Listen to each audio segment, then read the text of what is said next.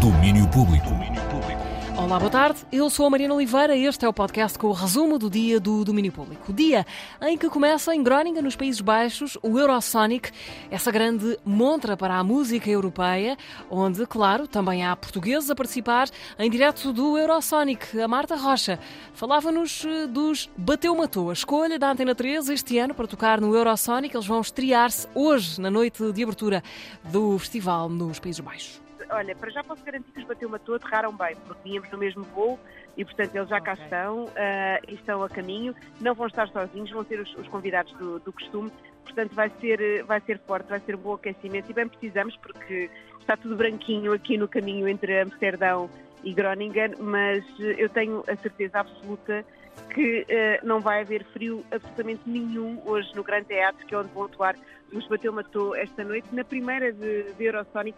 Eu creio que eles fecham a noite, uma hora até tardia para os Países Baixos, começa à meia-noite e 50, portanto é esta noite pois, fora. Pois, é madrugada para ir, para os padrões. Exatamente. Ora bem, além dos Bateu-Matou, a participação portuguesa completa-se com mais 5 bandas, se não me falham as contas. Traça-nos aí, Marta, o mapa da música nacional que vai andar no Eurosonic. É isso mesmo, vamos ter Grand Sun, vamos ter Lina, que é recente e que vai apresentar assim, estreia quase mundial o seu álbum. Vamos ter também Ana Lua Caiano, ela que está também nomeada para os Music Movie Europe Awards.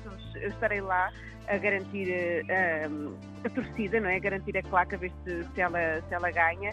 Temos também a Maru, que está entre as artistas mais recomendadas pelos mídia e não só, por alguns agentes que vêm aqui ao Eurosonic.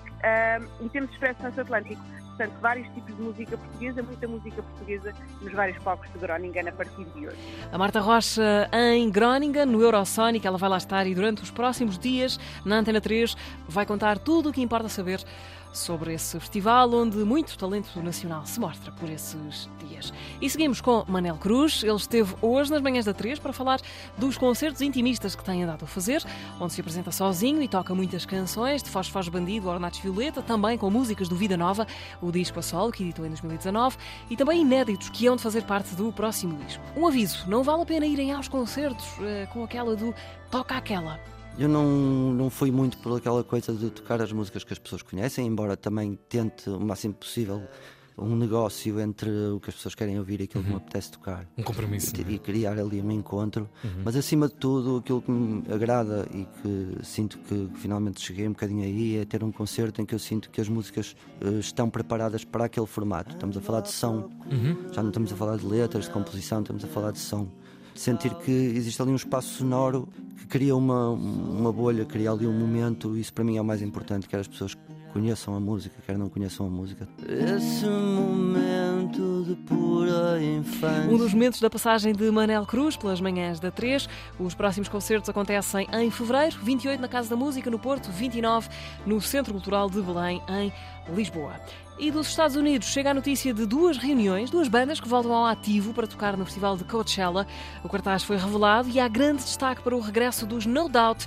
A banda de Gwen Stefani anunciou o regresso nas redes sociais com um vídeo que mostra Stefani em conversa virtual com os demais 3 membros da formação clássica. Vão ser cabeças de cartaz em Coachella no mês de abril, depois de uma longa pausa. O último show dos No Doubt tinha sido em 2015 e nestes anos que passaram assistimos a alguns desaguisados entre os membros da banda. Regressam não para um, mas para 2 concertos em Coachella, que também vai ser palco para a reunião dos Sublime. A banda que acabou há 28 anos com a morte do vocalista Bradley Nowell regressa agora com Jacob Nowell, filho de Bradley, a fazer as vezes do pai na voz e na guitarra. Os Sublime já fizeram saber que, além dos 2 concertos em Coachella, devem atuar ainda noutros festivais.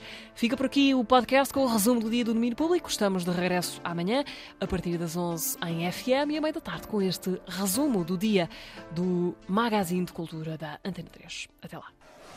Domínio Público.